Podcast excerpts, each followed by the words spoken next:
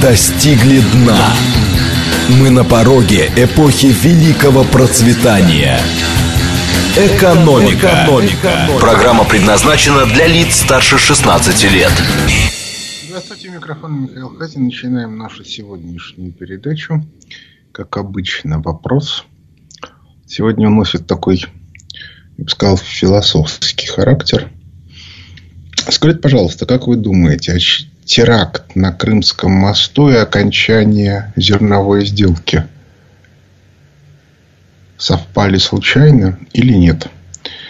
Варианты «да» случайно. 8 495 134 27 35.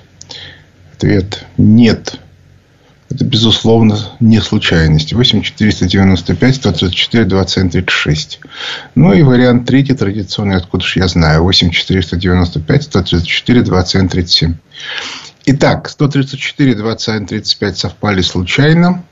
134, 27, 36 это, безусловно, это, безусловно, не случайность. Одно следствие другого. Ну и, наконец, 134, 27, 37. А кто же его знает?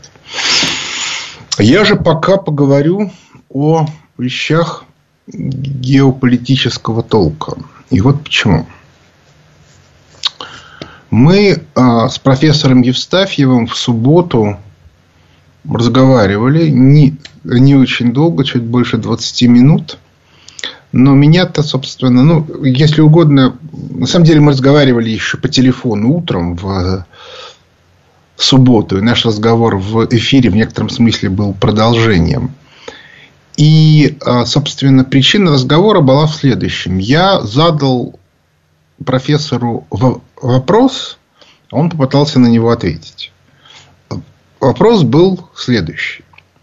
Значит, если мы посмотрим на экономическую ситуацию в Соединенных Штатах Америки, то мы увидим, что в начале Трамп в 16-20 году, ну, в 16-19, потому что в 20 он был там месяц, даже меньше, пытался э, восстановить внутреннее производство в Соединенных Штатах Америки. Собственно, сделаем Америку снова великой, это касалось производства. Не вышло.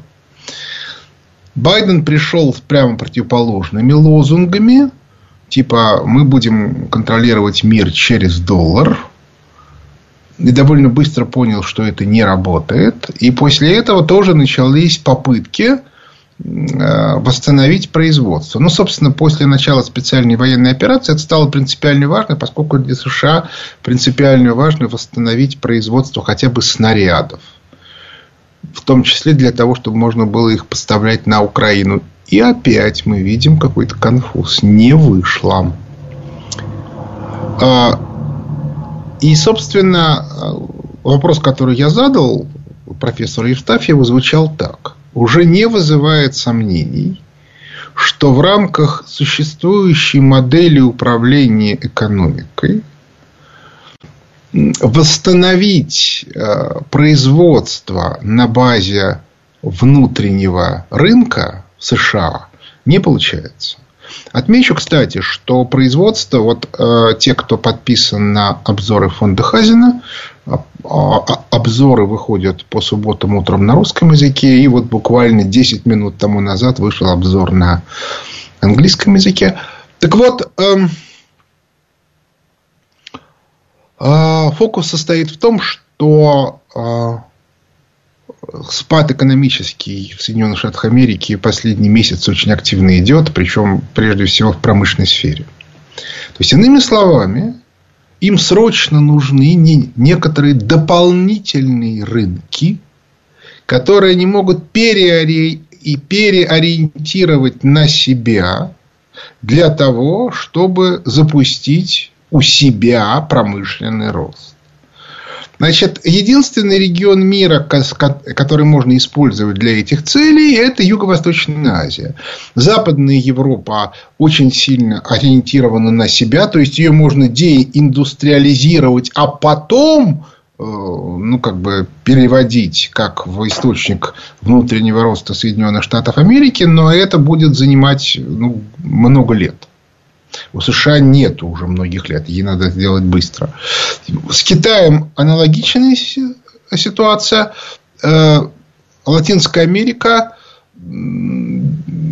как бы они там ни крутились, но при, том, при, при, при той ситуации, которая сейчас, это создаст очень большие проблемы, связанные с тем, что все-таки уровень жизни в Латинской Америке подрос. То есть ее тоже нужно опускать, после чего прилагать титанические усилия для того, чтобы держать ее в руках. Таким образом, остается только Юго-Восточная Азия, в которой еще уровень жизни невысок, а уровень производства и, соответственно, культуры достаточно высок, и там много свободной рабочей силы. По этой причине можно повышать у них уровень жизни и, соответственно, обеспечивать их американскими товарами. А, беда только одна. Этот регион во многом контролируется Китаем. Причем, если раньше у Соединенных Штатов Америки было достаточно денег, чтобы купить любую, ну, точнее сказать, элиту любой страны, независимо от того, кто бы был конкурентом, мы это хорошо видим на примере стран Варшавского договора и, и, и конкретно СССР, то а сегодня это не так. То, что у Китая денег не меньше. Более того, поскольку экспорт Китая в США все время растет, шир потреба по понятной причине, потому что нужно поддерживать уровень жизни граждан Соединенных Штатов Америки, то по этой причине у Китая много денег. И у Китая имеется преимущество во многих странах Юго-Восточной Азии, за исключением Вьетнама, довольно сильная китайская диаспора. В Вьетнаме она может и есть какая-то не, не, незначительная, но уж точно не сильная. Вопрос –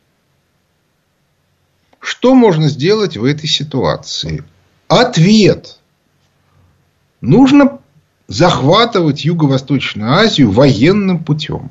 То есть Соединенные Штаты Америки должны подходить к некой стране, устраивать там десантные операции, брать под контроль территории и, соответственно, не пускать туда китайские товары. Другого варианта нету. Ну, или надо полностью блокировать все морское побережье этих стран. Но это все равно будет создавать проблемы. Потому что э, для того, чтобы блокировать, нужен колоссальный флот. Э, имеется подозрение, что у Соединенных Штатов Америки сегодня флот не такой сильный. То есть, на десантную операцию флот есть, а на постоянный контроль акватории нету. Но тут как бы это отдельная, опять-таки, тема, будем разбираться. Значит, я этот вопрос задал Дмитрию Геннадьевичу Евстафьеву и получил на него ответ, что вне всякого сомнения э, проводить такую операцию Соединенные Штаты Америки могут только в том случае, если они заберут войска из Западной Европы, то есть уйдут из Европы де-факто полностью изменив ту конфигурацию, в которой Западная Европа, а потом и Восточная, после 1991 года существовала с 1945 года. И с Ближнего Востока. С Ближнего Востока мы видим, что происходит. А, Израиль обратился к Си для того, чтобы тот выступил посредником между ним, Израилем и Ираном. Понятно почему. Потому что Иран строит свою ПВО. Так что уже даже теоретически Израиль не может добраться до ключевых мест. Это во-первых. А во-вторых, а, у Ирана есть гиперзвуковое оружие, защиты против которого у Израиля нет. Вот проблема. А Соединенные Штаты Америки не помогут. Ну и кроме того, если они уходят, то они уходят. А я спросил профессора, а что, какие должны быть, так сказать, геополитические э, требования к, и военные, поскольку он в этом разбирается сильно лучше меня. И профессор сказал, что логика должна быть э, по сжатию, как у фельдмаршала Мейнштейна гитлеровского, э, сокращения линии фронта. Держать нынешний фронт, особенно с этим вот с этой вот прибалтийским выступом абсолютно невозможно. То есть нужно отодвинуть фронт на линию Балтийское море, Альпы. Ну, то есть, фактически к тем границам, которые были 1945 году.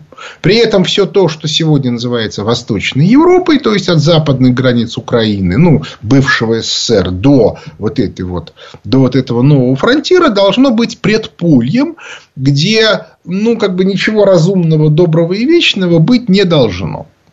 Фактически они говорят о том, что там должен быть хаос, он сказал. И я сразу вспоминаю ту логику описания фронтира, как э, технологии фронтира, как я ее описал где-то года полтора или два тому назад на заседании клуба улицы правды, при котором мы как бы медленно-медленно двигаем вот этот вот фронтир, причем по эту сторону закон и порядок, а по ту хаос. И по этой причине продвижению фронтира никто не препятствует. Вот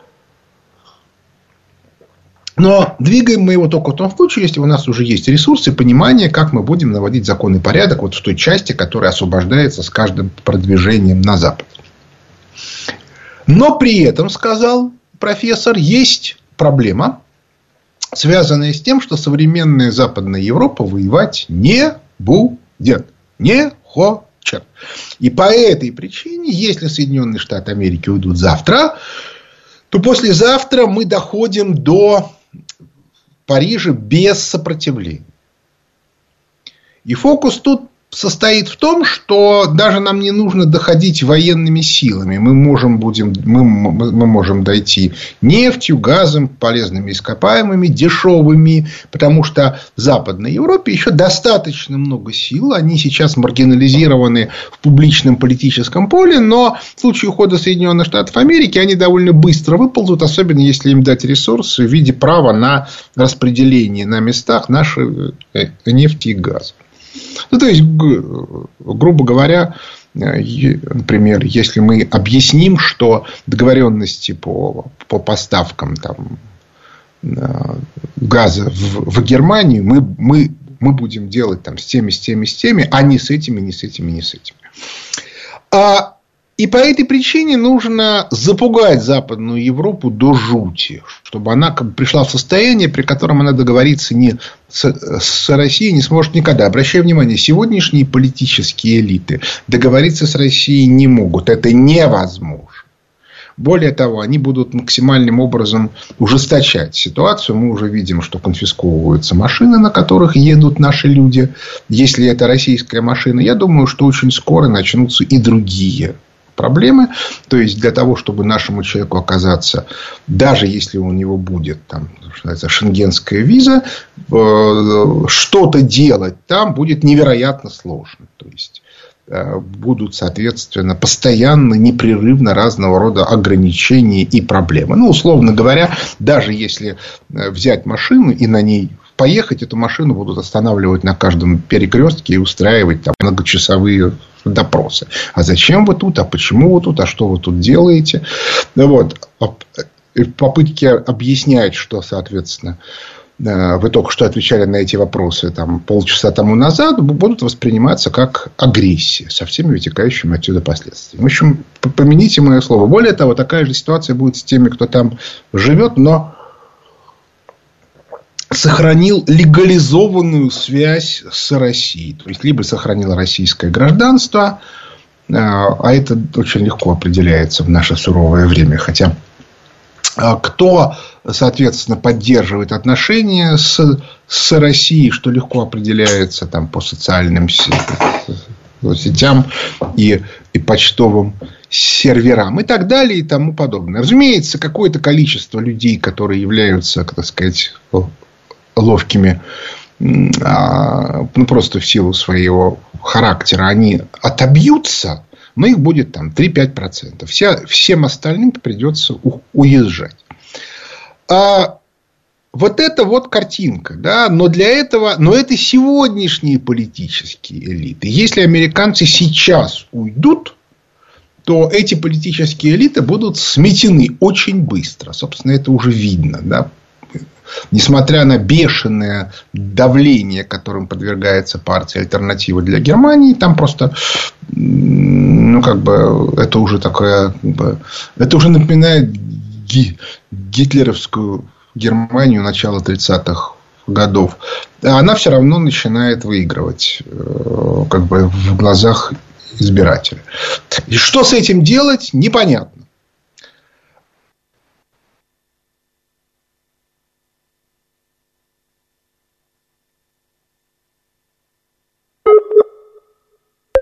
Что нас попытаются провоцировать на использование тактического ядерного оружия через атаку Польши на Белоруссию или на Калининград. Особенно э, почему это важно? Потому что и, например, Калининград очень маленький. Если на Калининград будет атака, то ответить, отвечать нужно будет крайне быстро, буквально в течение там, получаса. И это очень сильно ограничивает ресурсы и возможности. Но, с другой стороны, Калининград – это часть России. Поэтому не исключено, что атака будет все на э,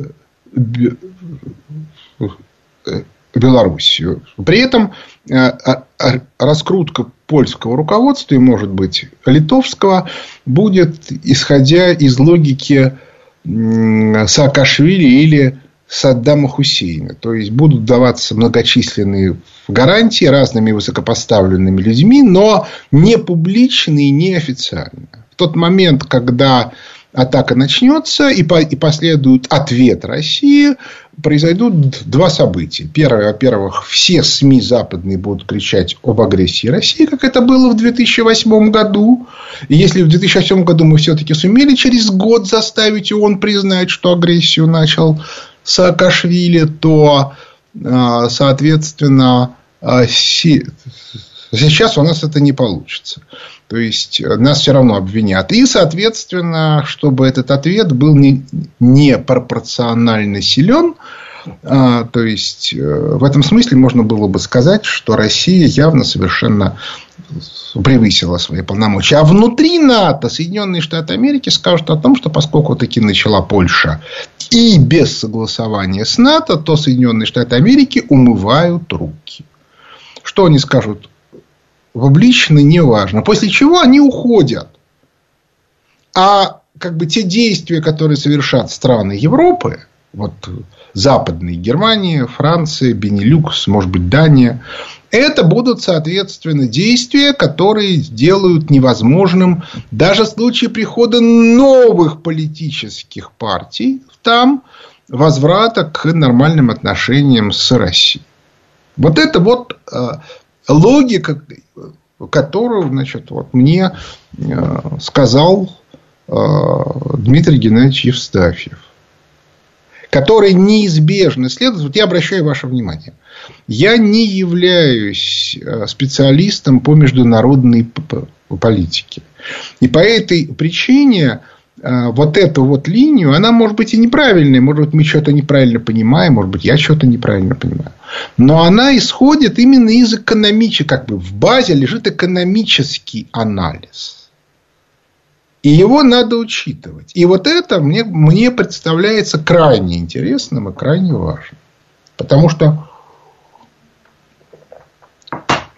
если это так, то мы уже этой осенью получим, ну, как бы вскрытие, да, вот этой вот консервной банки. Ну, и заодно, соответственно, вскрывается все, да, вскрывается Прибалтика, вскрывается, э, вскрывается Польша, вскрывается Украина, и там с остальными странами Восточной Европы происходят тоже разные странные события, но тут нужно разбираться. Вот картинка, как как я ее вижу. Теперь, значит, вот мы остановимся, остановим голосование и посмотрим на результат. Результат очень интересный. 70% считают, что не случайно атака совпала с зерновой сделкой. 15% считает, что это случайность. И 15% э, считают, что а, они ничего сказать не могут. Я бы сказал немножко иначе. Дело тут не, в зер... не столько в зерновой сделке, сколько э, в саммите НАТО в местечке Вильна. Понимаете, э, которое произошло буквально там 2-3 дня тому назад. То есть, вот они готовили теракт. и после саммита НАТО в Вильно, когда стало понятно, что не будет поддержки. Более того, некоторые даже близкие к Соединенным Штатам Америки эксперты считают, что уход Соединенных Штатов Америки из Западной Европы уже начался. И вот после этого был нанесен удар. Ровно в логике, что надо сделать ситуацию такой, чтобы невозможно было договориться. Потому что план американский, что надо не просто уйти, а оставить на этой территории абсолютно антироссийское, русофобское э, образование. Ну, или образование. При этом, чем хуже там будет с экономикой, тем лучше в этих странах. А будет плохо, потому что рынки Восточной Европы будут потеряны, потому что Соединенные Штаты Америки перестанут поддерживать евро кредитами Федеральной резервной системы США, долларовой, ну и так далее и тому подобное. Заодно это подтверждает гипотезу о том, что все-таки Соединенные Штаты Америки будут ориентироваться на Юго-Восточную Азию. Потому что мои рассуждения экономические, они для Запада не являются хоть сколько-нибудь авторитетными по банальной причине. Они вообще не понимают ту логику, в которой я объясняю. У них другая логика. Другое дело, что, может быть, люди, которые занимаются политикой и геополитикой, они воспринимают эти мои рассуждения лучше. Экономисты их не воспринимают. А вот геополитики, да, ну, у, у геополитиков может быть и, и другие соображения. Потому что я могу сказать одно. Абсолютно однозначно. Если Соединенные Штаты Америки до весны 2024 года, ну, до начала лета, не начнут вот эту вот операцию по захвату Юго-Восточной Азии – то они безнадежно проиграют. Ситуация станет необратимой с точки зрения контроля Китая над этим регионом. После чего Соединенные Штаты Америки потеряют не только статус главной мировой державы, они его уже потеряли, ну, почти. Экономически, да, а в военном плане, ну, уже к этому невероятно близки но и вообще выпадут из числа мировых держав в течение там, 20-25 лет. Объективно, потому что базы экономической под развитие у них не будет. И я напоминаю, что как бы, следить за, как бы, за объективной ситуацией можно, если вы подписаны на обзоры фонда Хазин. Потому что все цифры я излагаю именно там. И как бы повторять я, я их не буду, потому что это бессмысленно в устном виде или в таких очень коротких вариантах излагать их бессмысленно. Это нужно делать в регулярном режиме и долго. Вот. Поэтому я как бы всем рекомендую на обзоры фонда Хазина подписаться. Перерыв на новости. Экономика. Экономика. Возвращаемся в студию. Микрофон Михаил Хазин. Начинаю отвечать на вопросы слушателей. Здравствуйте. Здравствуйте, Михаил Леонидович. Э, Виктор Михайлович из э, Домодедова. Э, значит, последнее время Эрдоган предпринял ряд недружественных действий по отношению к России. Выдача боевиков Украине, значит, согласие на принятие Швеции в НАТО.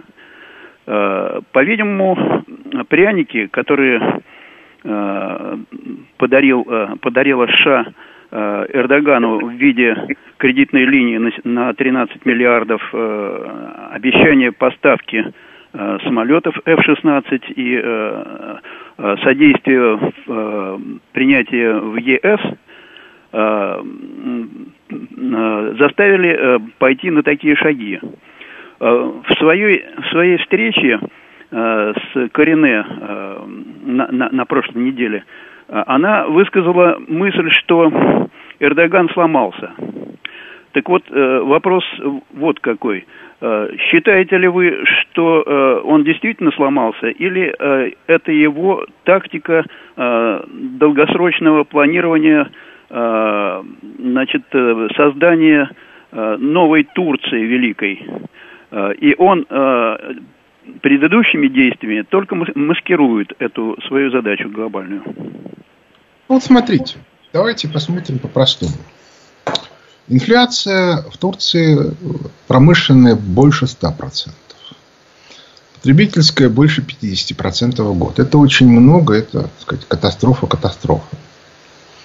Два варианта. Причем мы с Кориной обсуждали эту тему. Я говорю, а почему бы Эрдогану не отступить? То есть не проиграть выборы для того, чтобы новый президент принял бы на себя, а саму стать депутатом. Э, соответственно, э, чтобы новый президент мог принять на себя вот весь тот негатив, который будет от разрушения экономики. Значит, ну, мне объяснили, что делать это для Эрдогана невозможно, потому что в этом случае до следующих президентских выборов он просто не доживет. То есть ему любой ценой нужно было оставаться э, президентом. То есть, иными словами, э, весь негатив от неизбежных, очень серьезных экономических проблем он должен был принять на себя. Что в этой ситуации делать? Вот что бы я бы сделал, если бы я был Эрдоганом? Я бы э, сказал бы американцам, ребята, да, я сдаюсь туда-сюда, делать мне нечего, так и быть, я как бы меняю министра э, внутренних дел, который там сказал про то, что Америка наш главный враг. Я ставлю на все значимые экономические должности абсолютно проамериканских политиков, что, собственно, сделано. А дальше они очень, а дальше нужно очень аккуратно в своей публичной риторике объяснять, что вот люди, которые взяли на себя ответственность за то, что происходит в экономике. При этом Соединенные Штаты Америки обещали помочь. А дальше два варианта. Либо реально помогут, ну тогда как бы ситуация одна. Либо не помогут. Скорее всего так и будет, потому что по моим прикидкам только для того, чтобы заткнуть текущие дыры в Турции, нужно где-то примерно 100 миллиардов долларов. А для того, чтобы вытащить экономику Турции, нужно 500 миллиардов долларов. Полтриллиона. Не, конечно, американцы могут эти деньги напечатать, но польза, ну, как бы, негатив от этого для американской экономики будет настолько велик, что ой-ой. Кроме того, это невозможно легализовать. Вот там и картинка. То есть, иными словами, Эрдоган сейчас готовится сделать очередной кульбит. Еще раз повторяю, это не утверждение, это гипотеза, как бы, чтобы я бы стал делать на месте Эрдогана. То есть, он умоет руки, скажет турецкому народу, вот смотрите, да, вот так вот получилось. Мы не виноваты, потому что это мировой экономический кризис. Про то, что значительная часть ресурсов пошла на проекты Османской империи Великий Туран, про это можно не говорить. Опять же, националисты не поймут. А дальше нужно ждать. И когда, соответственно, вот это вот все произойдет, то э, как бы очеред... вот резкое ухудшение, оно уже произошло. Налоги уже в Турции подняли, э, лира уже опустили, но я думаю, что это все, это все еще будет какое-то время продолжаться. А дальше Эрдоган скажет, о, смотрите-ка, ребята, да, они не оправдали доверие народа. Они как бы работали на Соединенные Штаты Америки вместо того, чтобы работать в интересах Турции. Ну и дальше со всеми вытекающими. Вот у меня вот такая вот гипотеза. Я могу ошибаться, разумеется. Но мне кажется, что это вот как бы вполне разумное рассуждение, которое мог бы сделать Эрдоган находясь на, ну, как бы на своем посту. Вот сейчас. Вот. Поэтому я вот так вот и смотрю на всю эту ситуацию без каких бы то там, как бы то ни было, иллюзий да, по поводу Эрдогана. Он, вне всякого сомнения, человек очень сложный. Вот. И как бы я совершенно не уверен, что нас нежно любят. Следующий вопрос.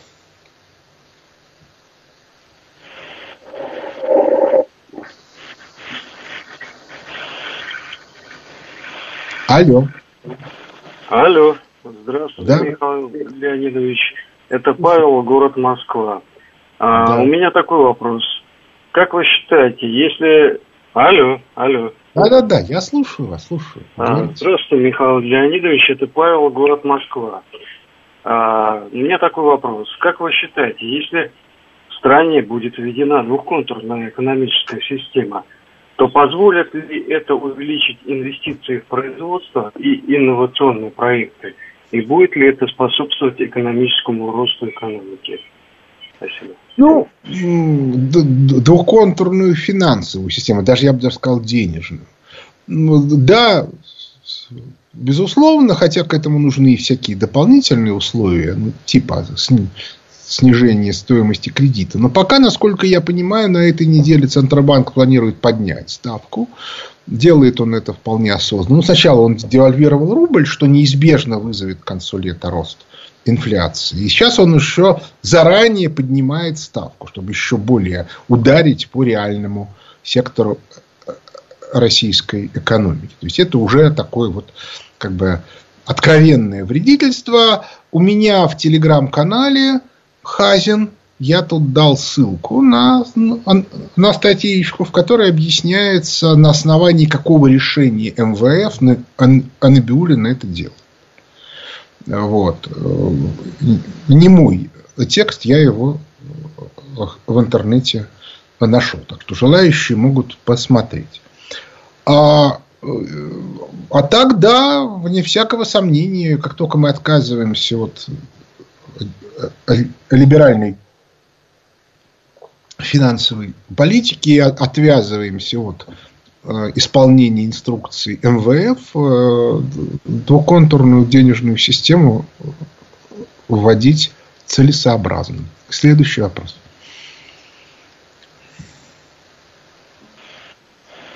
Алло. Да. Здравствуйте, меня зовут Сергей, Московская область. У меня такой вопрос. Вот элиты колониальных стран, колоний, какие они и чем они отличаются от элит стран их хозяев? Спасибо. Ой, ну это, вы понимаете, мне кажется, что это не самая интересная тема, потому что э, не может быть национальных элит в колониях в колониях э, лю, любые попытки национального самосознания жестко пресекают. Ну, ну, как это у нас было в 90-е, начало 2000-х. И только потом постепенно, очень медленно это стало прорастать, ну, как мы видим, в финансово-экономическом секторе, в официальной его части практически не проросло. То есть, до сих пор у нас не существует в официальном документообороте нелиберального взгляда на экономику, не говоря уже о финансах. Его просто не существует. Более того, когда Глазьева назначили министром, ну, даже не российским, а евразийским, и он попытался соответствующую риторику, терминологию и смыслы в официальные документы ввести, последовала дикая истерика Набиулиной э, с требованием к Мишустину, к правительству, чтобы оно как бы одернула этого нехорошего человека Глазева. Вот, вот, такая картинка. Поэтому я считаю, что мы должны в этой ситуации... У нас есть экономические элиты национальные, но они легализованы в официальном документообороте. То есть мы должны провести национализацию официального экономического дискурса. Без этого, безусловно, ничего не получится. Когда мы это сделаем, Дальше немедленно возникнут разные взгляды. Потому что даже у меня с Глазевым взгляды разные. А есть еще колоссальное количество. Еще есть Катасонов, Делягин. То есть людей, которым есть что сказать в экономической сфере, у нас много. Но беда состоит в том, что они все, каждый из них, ну, как бы в меру тех ресурсов, которые он как бы для себя выстроил, пытается что-то делать. Ну, вот у меня там есть телеграм-канал, и, соответственно, мои видео э, форматы. Да? Я, я там выступаю на Соловьев Лайв, еще где-то. Но это все, еще раз повторю, это все невозможно вытащить в официальные документы обороты. По этой причине в официальных документах этого мнения альтернативного, не, не либерального, не существует. Вот это вот на сегодня ключевая э, проблема э, российской экономической мысли. Следующий вопрос. Алло. Добрый день, Михаил Сергей Алексеевич зовут. Вот очень интересно узнать все-таки, откуда профессор Евстафьев может знать всю совокупность объективных условий, которые определяют необходимость проведения военной операции, а по сути агрессии Соединенных Штатов в Юго-Восточной Азии, как единственное средство для решения их экономических задач.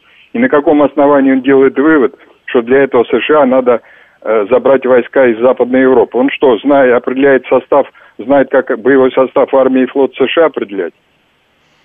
Значит, экономический вывод сделал не профессор Евстафьев, а я исходя из как бы довольно э, простого экономического анализа. Я его, кстати, сегодня практически в черне основную линию повторил. А что касается того, как устроена американская армия и, соответственно, какие у нее имеются ресурсы, то это он знает профессионально, в отличие от меня. Я как раз не знаю. По этой причине я как бы не понимаю, какие тут претензии. Он очень адекватен, профессор Евстафьев. Следующий вопрос. Алло. Да. Здравствуйте, Михаил Леонидович. Здравствуйте. Меня зовут Андрей, я из города Курска.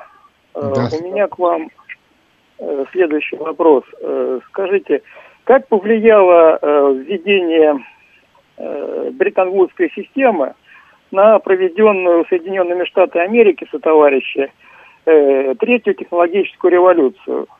И э, как она может повлиять на проведение четвертой технологической революции, необходимость которой уже назрела, как я считаю. Ну, вы знаете, я не очень э, как бы понимаю, что такое третья технологическая революция. Не в том смысле, что я не знаю этого термина, а в том смысле, что существует много разных терминов. Ну, например, вот как бы мы с Андреем Кобяковым, когда занимались изучением вот этих всех технологических революций, мы с неким интересом обнаружили, что и, собственно, не только мы, поскольку опирались мы на исследования компании McKinsey,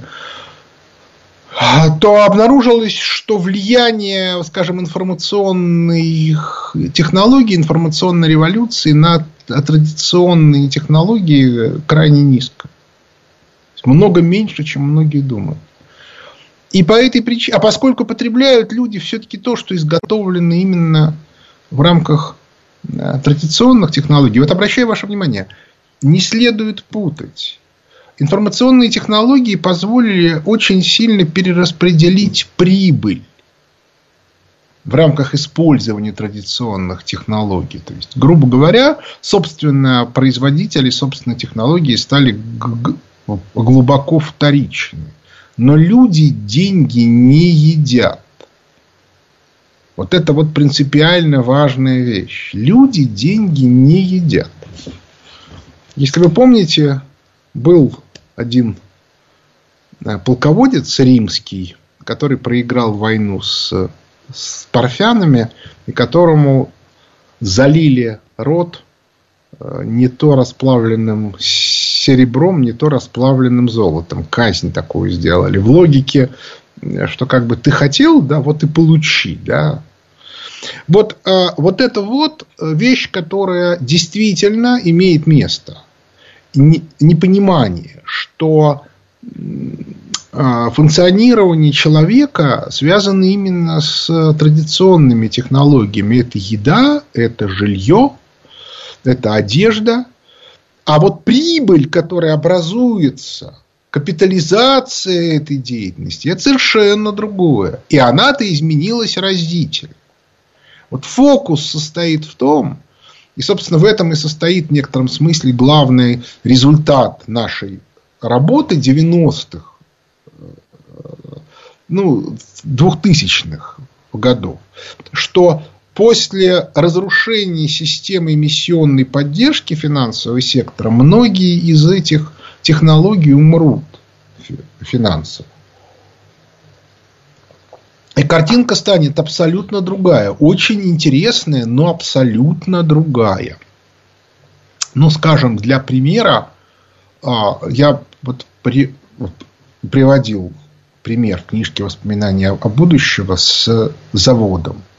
Ведь что если у вас э, сделать на заводе, вычленить каждый цех в отдельную финансовую единицу, но жестко их связать в рамках технологических и юридических обязательств, то может оказаться, что 99% прибыли у завода концентрируют у себя заводоуправление, где плановый отдел, бухгалтерия, финансовый отдел и так далее юридический отдел. Вот они, а все остальные работают на грани рентабельности, а то и ниже этой рентабельности их поддерживают за счет кредита. Именно, собственно, вот, а вот когда наступает кризис, неожиданно выясняется, что это заводоуправление функционировать больше не может. И все. Вот во многом такая схема была осуществлена последние 40 лет в мировой экономике. И по мере развития кризиса все вернется назад. И вот это будет очень интересно, как это все будет выглядеть. Поэтому по части там третьих, четвертых, пятых, шестых революций это тема отдельная. Следующий вопрос.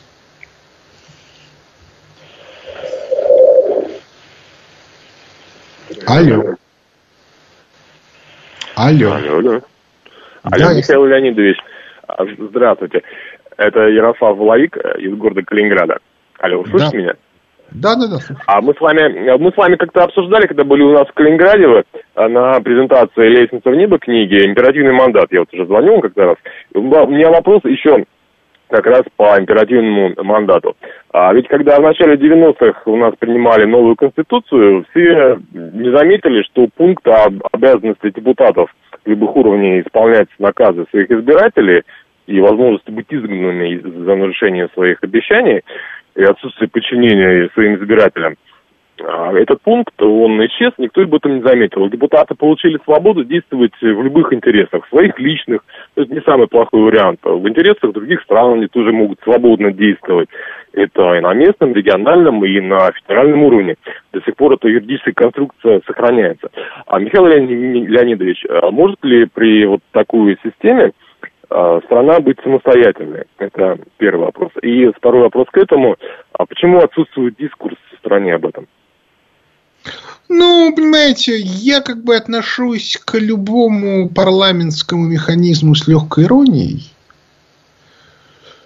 А, потому что государство рано или поздно берет его под контроль. И мы это видим э, в Соединенных Штатах Америки, мы это видим в Западной Европе, мы это видим в Восточной Европе, мы это видим у нас. А, Механизмы, которым это происходит, разные, но суть, ну вот вместе мы посмотрим, пока Соединенные Штаты Америки воевали с врагами, пока у них были враги, этот механизм действовал по понятной причине, потому что он усиливал страну.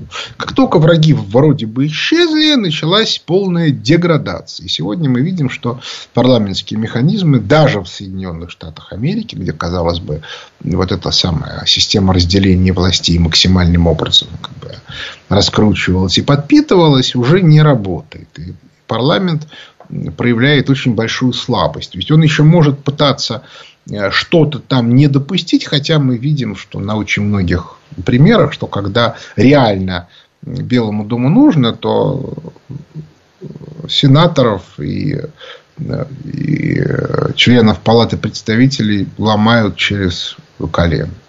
Поэтому я бы, меня, как бы вот эта вот тема волнует крайне мало. То есть я еще понимаю, что можно рассматривать механизмы предвыборной кампании как инструмент ну, как бы максимальной пропаганды некоторых идей, но, но при этом, даже если эти идеи позитивные, то это никак не помогает. Но я могу сказать, там, я вот просто опыт партии Родина 16 года показал, что идеи, которые двигала Родина, были крайне популярны. были серьезные основания считать, что на, что на выборах она будет поддержана, но официальные данные оказались совершенно другими. Есть гипотеза о том, что они были изменены по требованию э, как бы партии победительниц, ну и как бы администрации президента. Но тут, понимаете, поскольку я-то в этом деле никак не, не, не вовлечен, то я по этому поводу о результатах сказать ничего не могу. То есть я бы сказал, что к этому надо относиться максимально философски. Вот. А, собственно, считать вот, это вот, вот этот механизм чем-то серьезным, это достаточно наивно. Следующий вопрос, последний, очень коротко. Алло. Да, Михаил Леонидович, здравствуйте, Павел Москва. У меня к вам два вопроса про Центробанк. Ну, очень первый коротко. вопрос. Да, первый вопрос. А, у вас э, было пародия на вас э, в Comedy Club, о которой вы говорили. А знаете ли вы, что э, такой же, ну, пародия была выпущена на Эльвиру Набиулину? Видели вы? Это первый вопрос. И второй вопрос. У меня лежат э, там не, не такая большая сумма в долларах, не могу их э, никак вынуть. Э, подскажите, есть ли смысл мне, пока курс относительно высокий до повышения ставки, есть ли смысл эти просто доллары поменять рубли. Спасибо. Ну, про курс рубля и доллара я вслух не говорю, потому что это, во-первых, э, бессмысленно. Там внеэкономические факторы играют во многом. А во-вторых, это достаточно э, бессмысленно.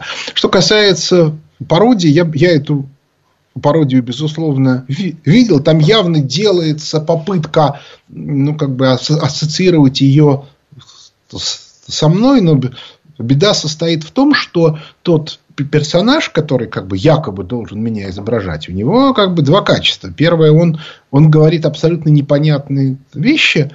А в общем, основная как бы причина, по которой э, мои рассуждения, так сказать, пользуются некоторой популярностью, что, собственно, и из-за чего это пародия появилась, что я говорю понятно. То есть, уже это какая-то некоторая ошибка.